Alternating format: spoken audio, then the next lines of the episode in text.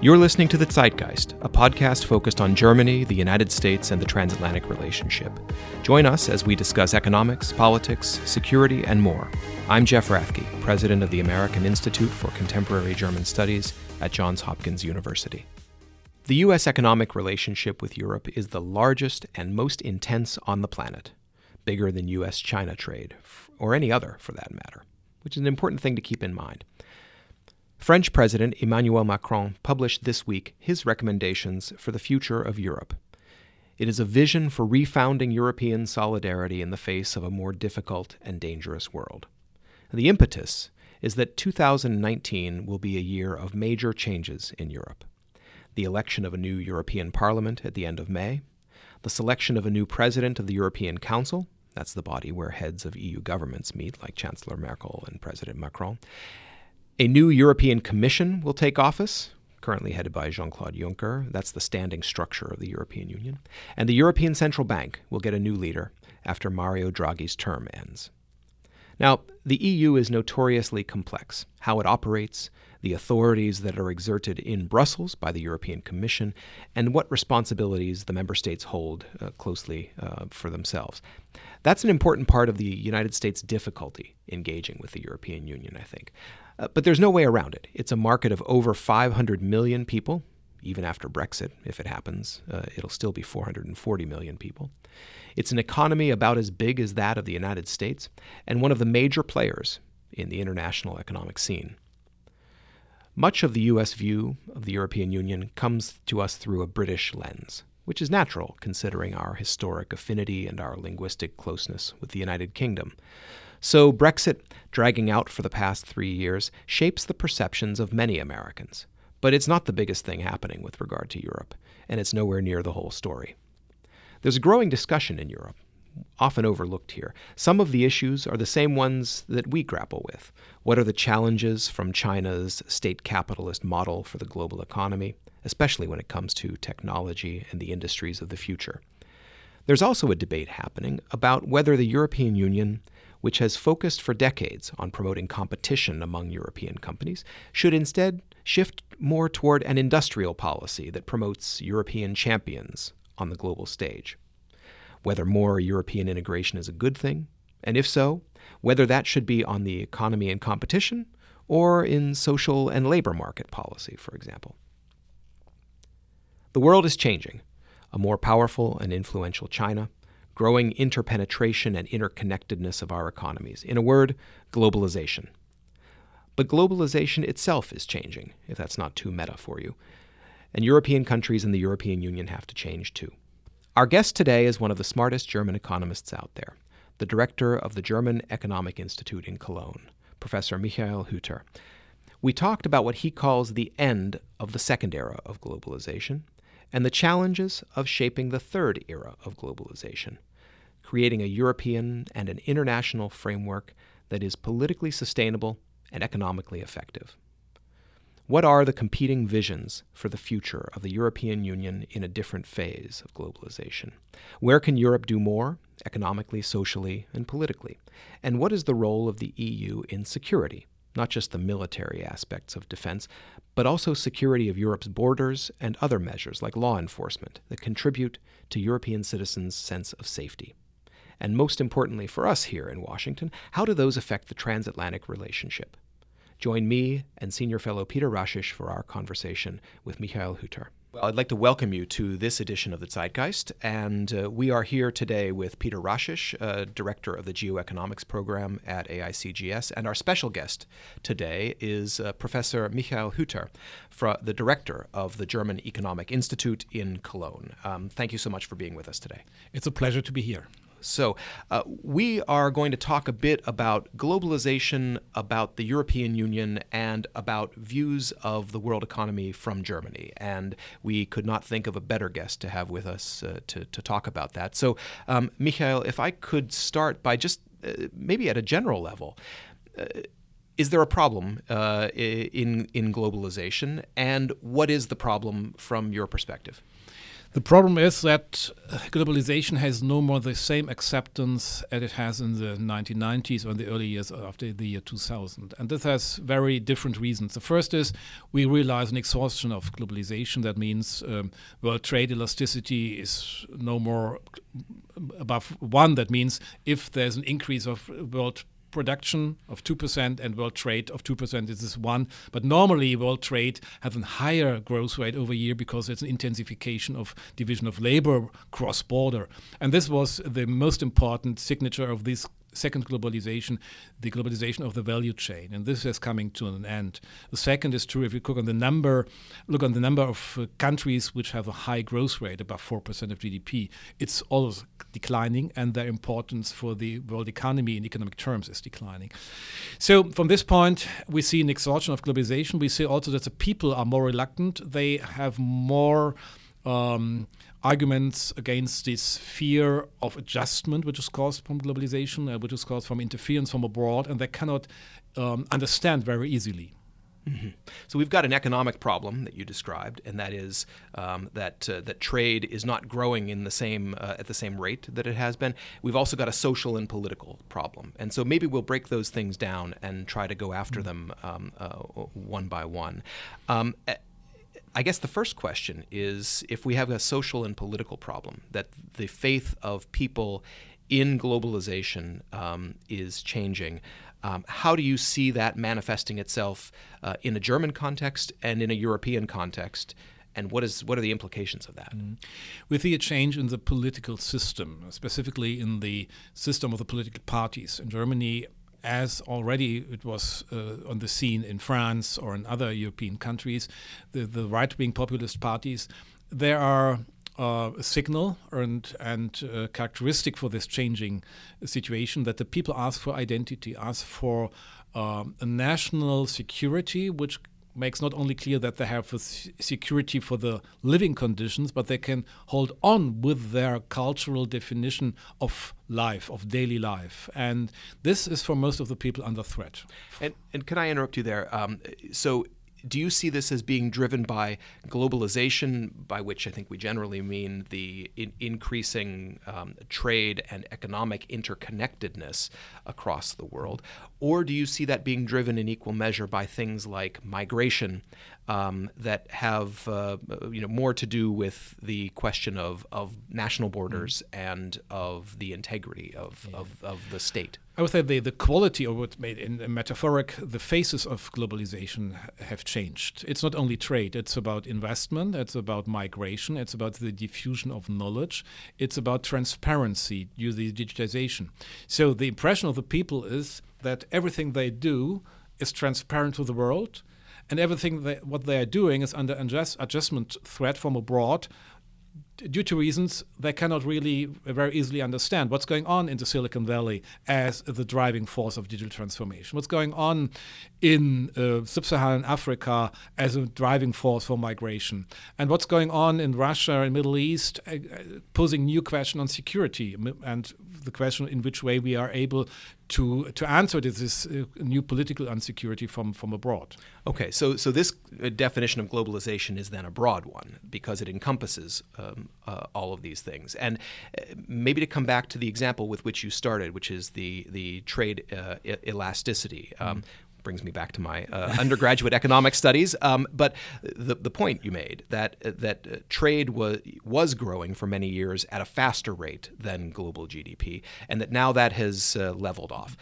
But what about these other aspects of globalization? Do you see the same leveling off? For example, if you think about digitalization and, and the expansion of the digital mm-hmm. economy, I think y- you might be able to argue we are still in a period of, of accelerating um, globalization. Or how do you see that Aspect. Yes, but we have no clear vision what is the next step in the digital transformation. We all know what is on just on the table. What is the impact on the uh, uh, on, the, on the big internet companies and uh, their uh, new devices for daily life organization?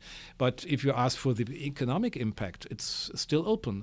What is about Industry 4.0 or the IoT, Internet of, Int- of Things? Mm-hmm. Um, what's going on in the uh, B2C world um, on Amazon? On uh, BNB, Airbnb and so on. So this is this so much is just on the way. The dynamic is high but nobody can tell you what the next step what's the appropriate next step. So the insecurity about investment is high. That's one other mm-hmm. aspect of exhaustion of globalization okay so so it's not that the steam has run out of that part of globalization however there is a public desire that is now finding its it, expression in our politics to kind of grab the reins a little bit harder yeah. and and try to steer that or at least uh, place some control uh, on it. Uh, Mikhail, if I could play devil's advocate for a moment, you, you talk about trade slowing down.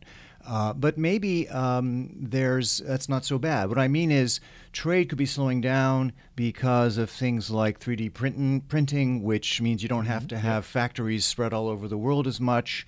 Trade may be slowing down because Chinese wages are rising, so it makes sense now to manufacture things in mm-hmm. Europe or in the United States again. So, so maybe some of these problems are taking care of themselves, and maybe we shouldn't be too worried if, if trade is slowing down. Yeah, that's true. We have also driving forces which are not really problematic. Uh, 3D printing is a very interesting case. It will uh, change the regional structure of production and therefore they have impact on trade. It's quite clear.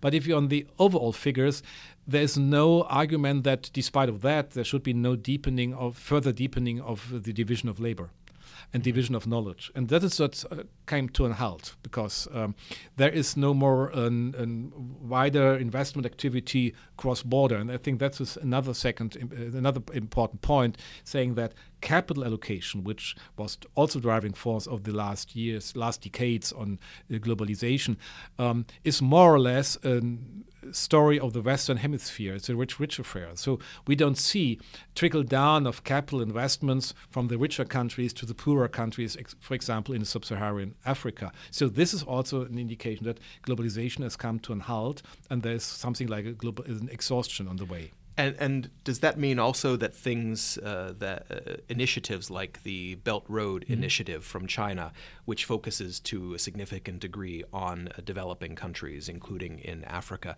that those are really just a blip on the radar screen? Um, it, it, against the context of an overall um, slowdown of, uh, of foreign investment? I think yes. What we see from China is um, is part of a strategy which has a time target in 2050, 100 years after the Communist Revolution and the Communist Party took over the office and of government mm-hmm. in Beijing, and saying in this in 2050 they were the Chinese want to be back as number one, the leading economy and the leading political power. So they are doing that.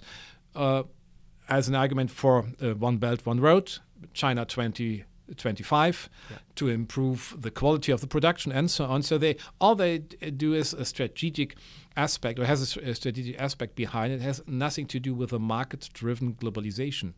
I think that's an in, important thing we should see.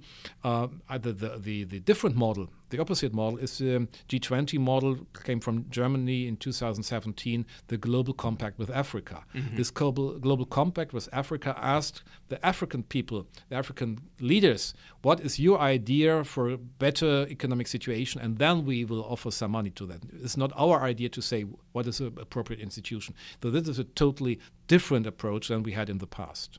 Okay. I know that one of the observations you have made is that because globalization, the second globalization, has taken place according to Western values, that there was an assumption that that would uh, increase the feeling of security among West people in the West. But as you said just now, that's not necessarily been the case. Things are coming from Silicon Valley or other places far away. In the next phase of globalization, how can we help help the average citizen to feel a bit more secure? Is that something we should ask from the next phase of globalization? I think uh, we should answer two different questions. The first question how to offer some uh, appropriate solutions for the losers of globalization. We have in all countries and economies also losers of globalization, and maybe Germany is uh, working better than most of the other due to the vocational training system, due to the specific uh, regional structure, regional balanced structure of manufacturing and service sector interaction. Um, but it's, it's, I think it's an important story. And mm-hmm. for France or look for Great Britain, the Midlands, you see uh, an, an, an, open question. It's not to answer how to, to uh, offer new ideas, new solutions for the losers of globalization. That's the first question. The second is that we have really to bring in the, for forgotten countries in this global world. So that means, once again, sub-Saharan Africa. Uh, we need institutional settings which makes clear for the capital market it's, it's worthwhile to invest there. You can have stable conditions, despite of the fact that it's a different kind of statehood. Okay. And if we turn back to the European Union, um, and you, you alluded to Great Britain, but you know one of the, the challenges that I think Europe faces is determining the level at which uh, politics should respond to the phenomena of globalization. These are different things. They affect our uh, societies, our media markets, um, uh, the international allocation of capital.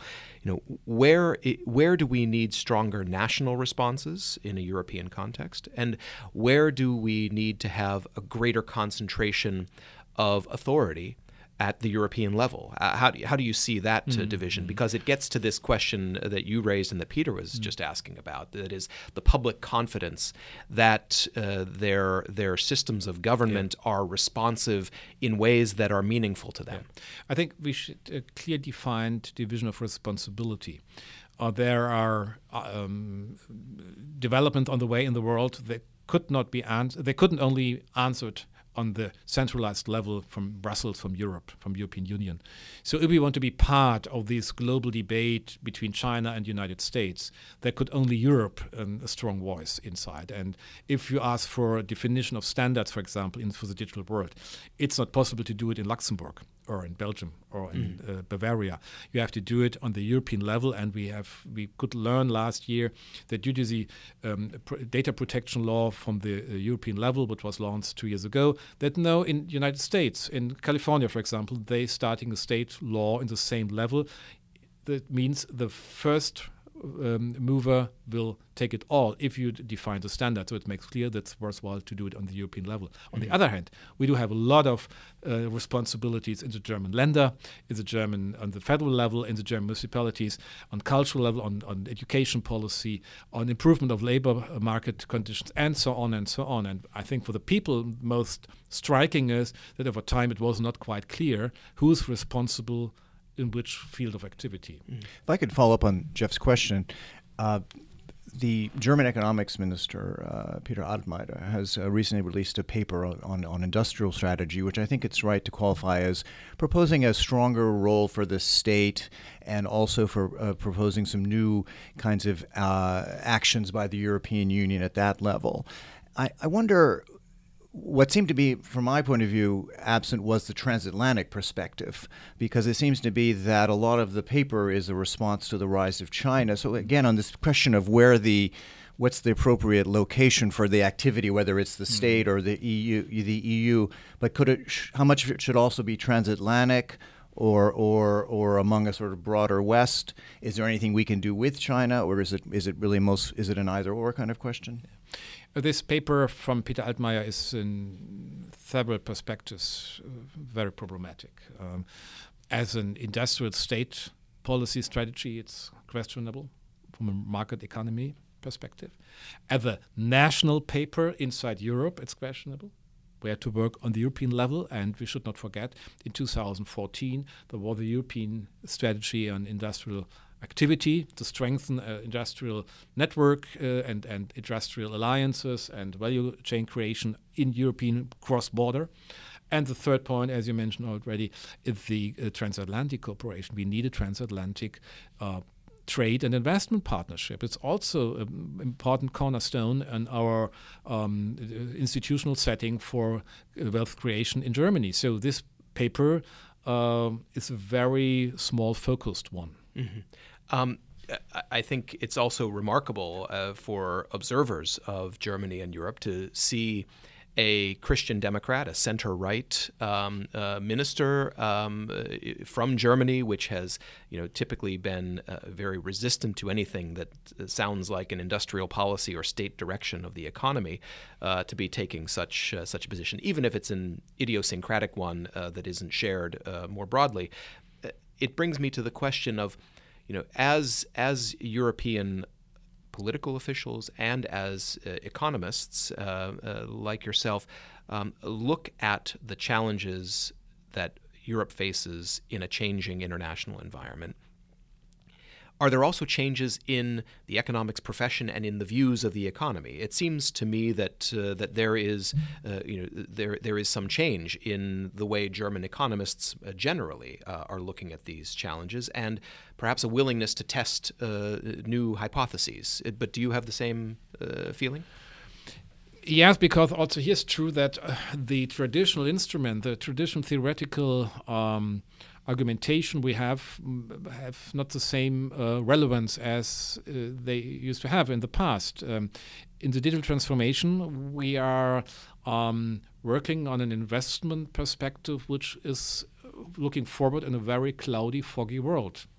So, what is what what is the appropriate um, policy condition for that? I would say we need um, different um, standard setting for the digital world, which is just started. Um, maybe it could be delivered by the branches and sectors of the industry on its own, but on the other hand, we should an enforcement on such such standards. So there is a different perspective on standard definition mm-hmm. and enforcement. The same is true on uh, competition policy. Uh, in this world of global markets, the question is who, what is the relevant market for your uh, uh, power in market activity and, and the assessment of the power activity. So this has changed, and there this is also reflected in the debate the economists are delivering these days. Well, and and this uh, to to come to a specific example, there was the recent uh, decision by the uh, European uh, Competition Commissioner Commissioner um, to you know, not to allow the merger mm-hmm. of Siemens and Alstom to form a global competitor uh, in the in the rail um, uh, sector, uh, and and that seems to be the, the core of the question: yeah. is is it the policy of is it the task of the European Union to ensure competition within the European space, mm-hmm. or to ensure that European companies can compete uh, in an international market? That, that's that's uh, the, the crucial point uh, at the end of the debate.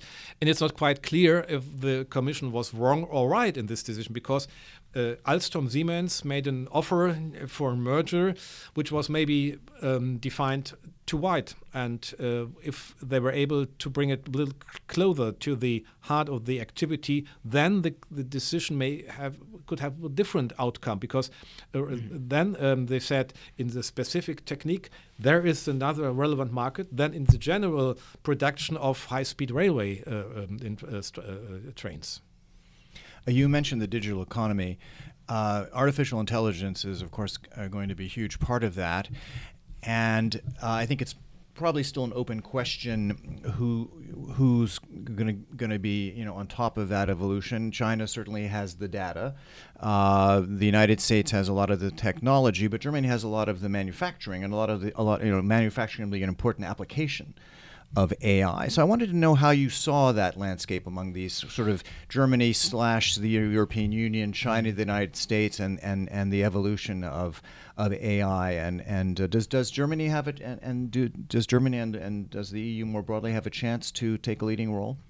I think yes, if you uh, will accept that the digital transformation will have different uh, uh, different ways to be successful. You have the B2C world, um, the, the devices business to consumer business for to our consumer, listeners out there yeah, who, uh, and, and they offer the devices to organize our daily life. This is a, a way of digital transformation which uh, came from the silicon valley which is an american digitization model if you want to say the german is a different one it's the industry 4.0 it's a combination of manufacturing and service sector activity no it's combined with a cyber physical system so you have the data in real time available from your user of your machine and you can go on learning the machine the, the internet of things things. The Internet of yeah. Things. And uh, I think um, this is important to see that this is a big chance that there are different ways for success in the new digital world if you understand that there are different business model behind in the business to consumer or business to business world. And i would say the chances and that really the german situation is at cutting edge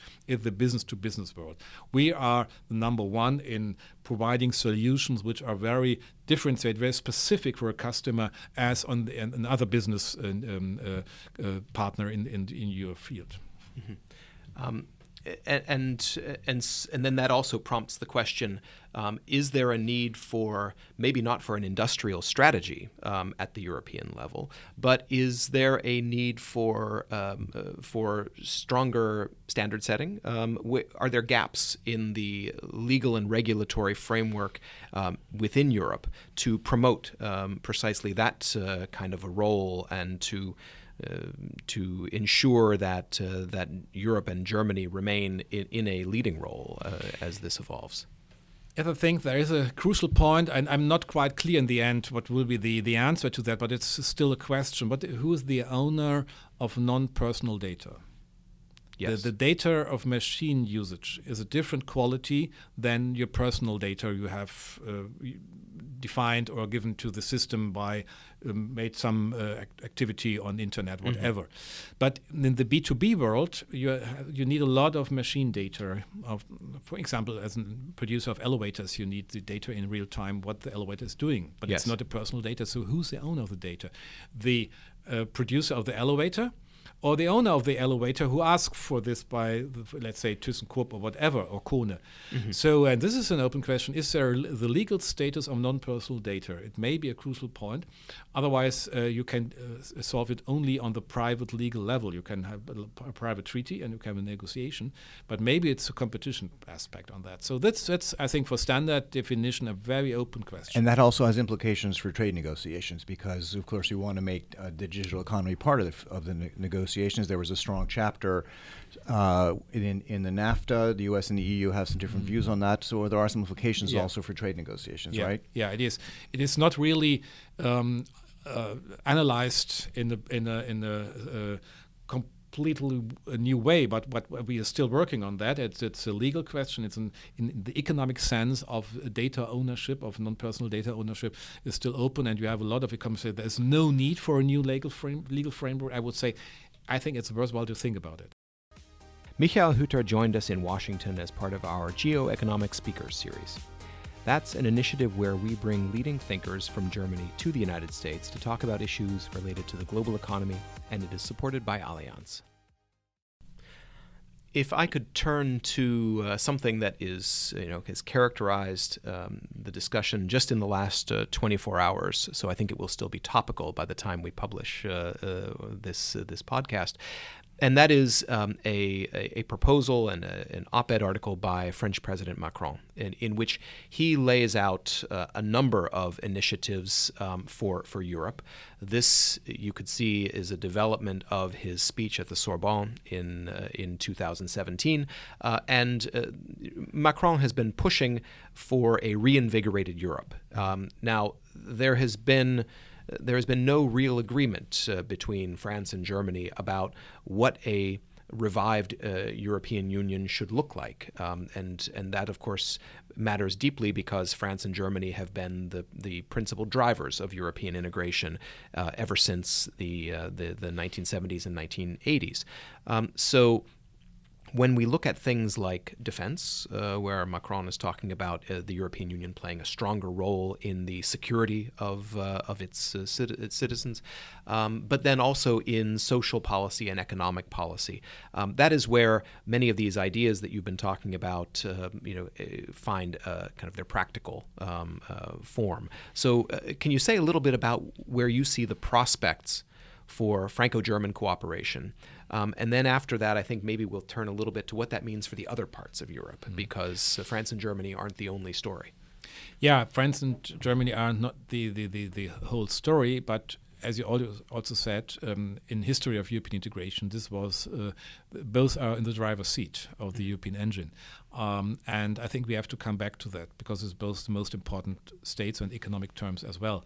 So what uh, Macron is doing, he makes clear that there is need for a new vision of European integration after this long way and all the steps we did in the past and the conflicts we have on the scene. And I think in, in several points he's right, asking for a defense union, uh, moving on uh, new idea of economic integration. I did not really understand what he's working on social policy because social welfare policy belongs to the national level and the principle of subsidiarity is quite clear on that. Maybe you can organize a little bit the systems in a general way, but not in the in the in the level of of uh, of transfer payments or whatever you want to to to, to offer to the people. Um, the problem is that um, France is asking for European leadership, and Germany is not answering. Mm-hmm. And uh, I think it, this, mu- this must change in the turn of the year because this is really the year of change in Europe. We will have a new president of the European Council, a new president of the Commission, a new president of the European Parliament, and a new president of the European Central Bank. So all leading positions will be new in the end of the year, new people in. And this is time where leading forces are also asked for new ideas. And this is France and Germany together, and this will also must be accepted by the West. It should be the, the, otherwise the engine won't work. So this is a problem for all the smaller countries. So they have to ask for the first movement and uh, first steps from France and uh, Germany.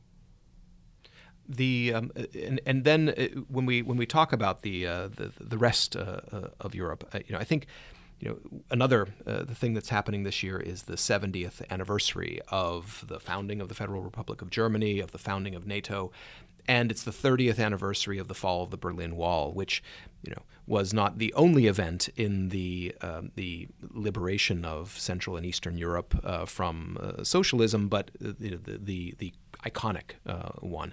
And I think when you compare those two numbers, uh, you see over 70 years Germany and France, along with the Western European countries, have have consciously made a series of compromises to push forward European integration, both as a peace project, but then also as a way of of engaging in in the modern uh, economy and in and in the modern um, uh, international politics. Um, whereas over 30 years in the eastern part of Europe, you haven't had that same sense of building Europe together Instead, it was a joining mm. uh, of Europe, um, and and now we're starting to see the uh, the manifestations of some discontent, um, some areas where um, there is a, a, desire to assert national um, sovereignty or to reject um, pan-European approaches.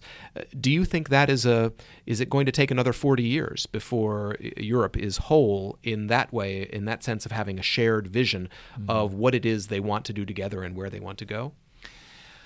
I don't think that we'll need another 40 years, but maybe some more years due to, to different aspects. The first is, as you said, um, there are the starting group, which uh, were the founding members of the European uh, integration, the uh, European Community on Coal and Steel in 1951, the six member states this time.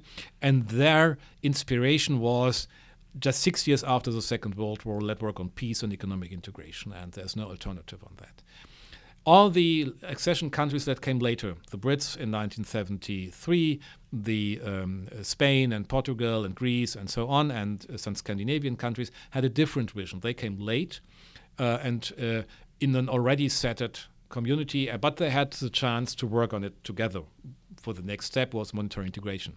But when the East, Middle East European countries came and asked for uh, membership, all, all was settled Mm-hmm. So all was settled. So they have to accept this, and this is, I think, the first problem we have. The second is all these Middle East European member states are delayed nations. They had no chance to define the national identity in the 19th century, in the 20th century. They had to wait after the, the, the Iron Curtain came down in 1990. So they need more time in profiling the national identity. And the second, we need more openness for the different uh, preferences, different expectations they have. But we also should be quite clear in economic, in political terms, saying what is not acceptable. For example, what Viktor Orban is just doing in, in Hungary.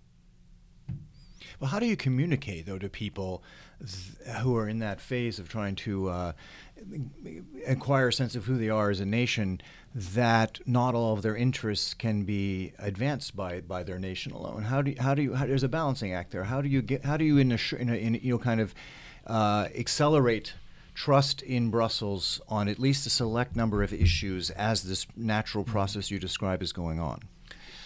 I think, due to the fact that we have China on the one hand as a different system and a different approach using market capitalism inside the dictatorship political uh, uh, order, Um, and on the other hand, and, uh, the US President Trump, who is uh, also seems to have a different perspective of transatlantic cooperation that makes clear that in Europe we have to stick together. There's mm-hmm. no chance to be successful on the world scene. Otherwise, uh, we will have only the situation to accept the standards defined by all the other. So the more these countries are aware of the global context, the this more is, they, they should be able yeah. to accept uh, a greater role of Brussels. I think that is the very important aspect that we sh- should not underestimate the, the, the pressure from the changing world order on the idea that Europe is the, the best answer we can have. And maybe also to take uh, the, the, the point Peter just made, it's it, it isn't the solution is not just more Brussels, you know, across the board it is this focus, I think, as you were saying, uh, on the issues of uh, physical uh, security, whether that is uh, border integrity or defense, um, uh, it, that that those things are better uh, provided at the European mm-hmm. level. Mm-hmm. So, so that's although it's still written in the treaties that ever closer integration is the the goal, um, that it will be integration focused for the near term on those areas where it's there's a, an obvious compelling case at the European yeah. level that that everyone, especially Eastern European countries, many of which look with very nervously toward Russia, um, uh, want to know that they have uh, uh, friends and allies uh, in Europe and across the Atlantic who will stand up for them. Yeah, I think the notion of an ever closer union has to be reformulated because ever closer union was the idea coming from the 1970s, 1980s, one step after another, uh, more integration in economic uh, aspects, more integration in political terms, more integration in also in, in uh, common currency, and so on and so on. And the end is, is a United States of Europe.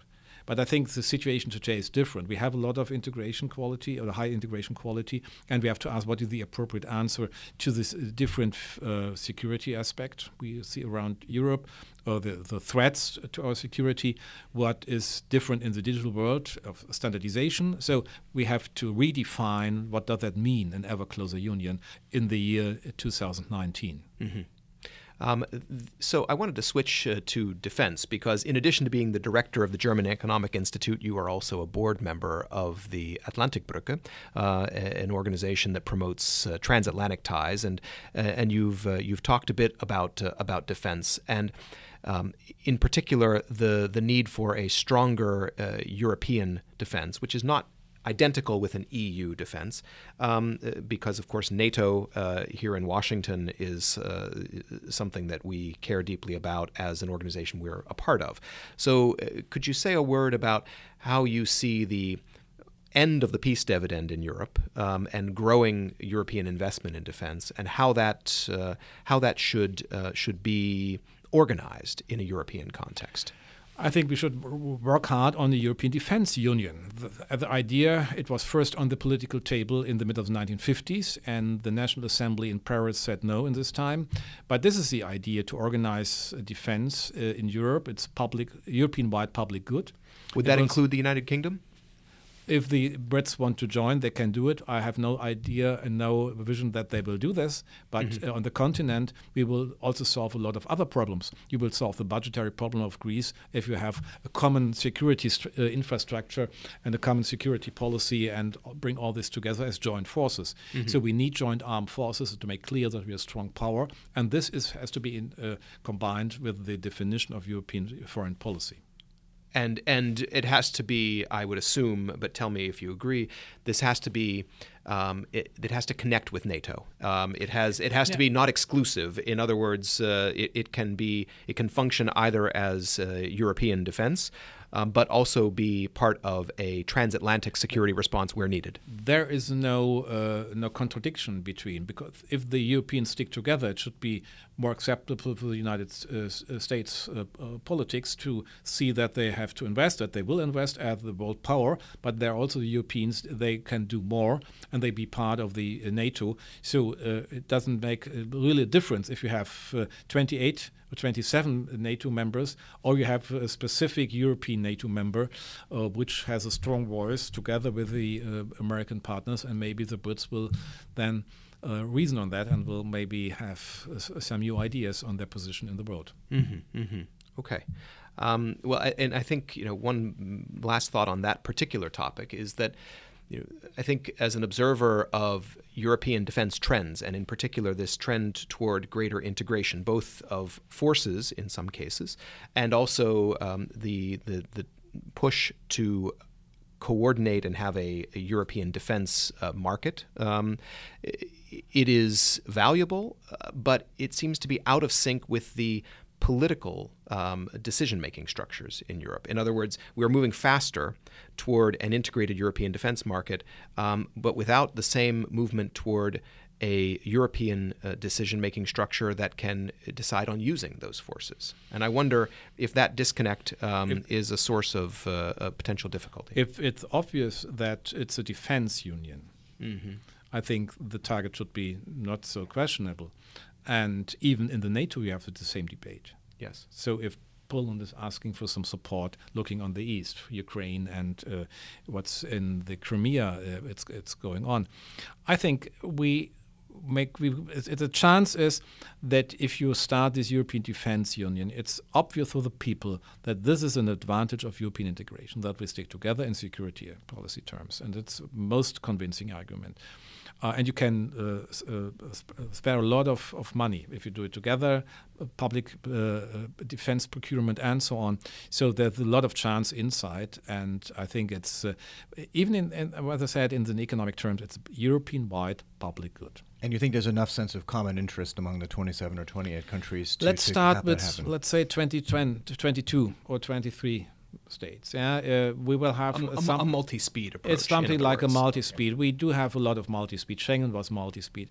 European monetary integration was part of a multi-speed. Uh, but you think a vast majority of the states do have enough of a sense of I think shared yes, interest? I think because uh, who will stay out and ask for its own security investment? Mm-hmm. I couldn't understand this. Yeah. Um, so. Uh, I would like to uh, just c- uh, quote quote something I heard you say earlier today. You said there is a new thirst for European arguments, um, uh, Michael, and I, I want to thank you for sharing some of those arguments with us today. I have the sense that we're at a at a beginning of of that discussion, and in this uh, year 2019, and looking ahead, I think there's going to be uh, a renewed focus on uh, these European arguments um, and how the transatlantic community can work together. So, I want to thank you for your contributions to that discussion, and we look forward to continuing it. Thank you for inviting me. Thanks for listening to the Zeitgeist from the American Institute for Contemporary German Studies. Be sure to check aicgs.org/podcast for notes from today's episode. You can subscribe to our show on iTunes, Spotify, Google Play, or anywhere else you get your podcasts. And while you're at it, please leave a review. Send us your feedback by email to info at aicgs.org or catch us on Twitter and Facebook at AICGS and Instagram at AICGSDC. Auf Wiederhören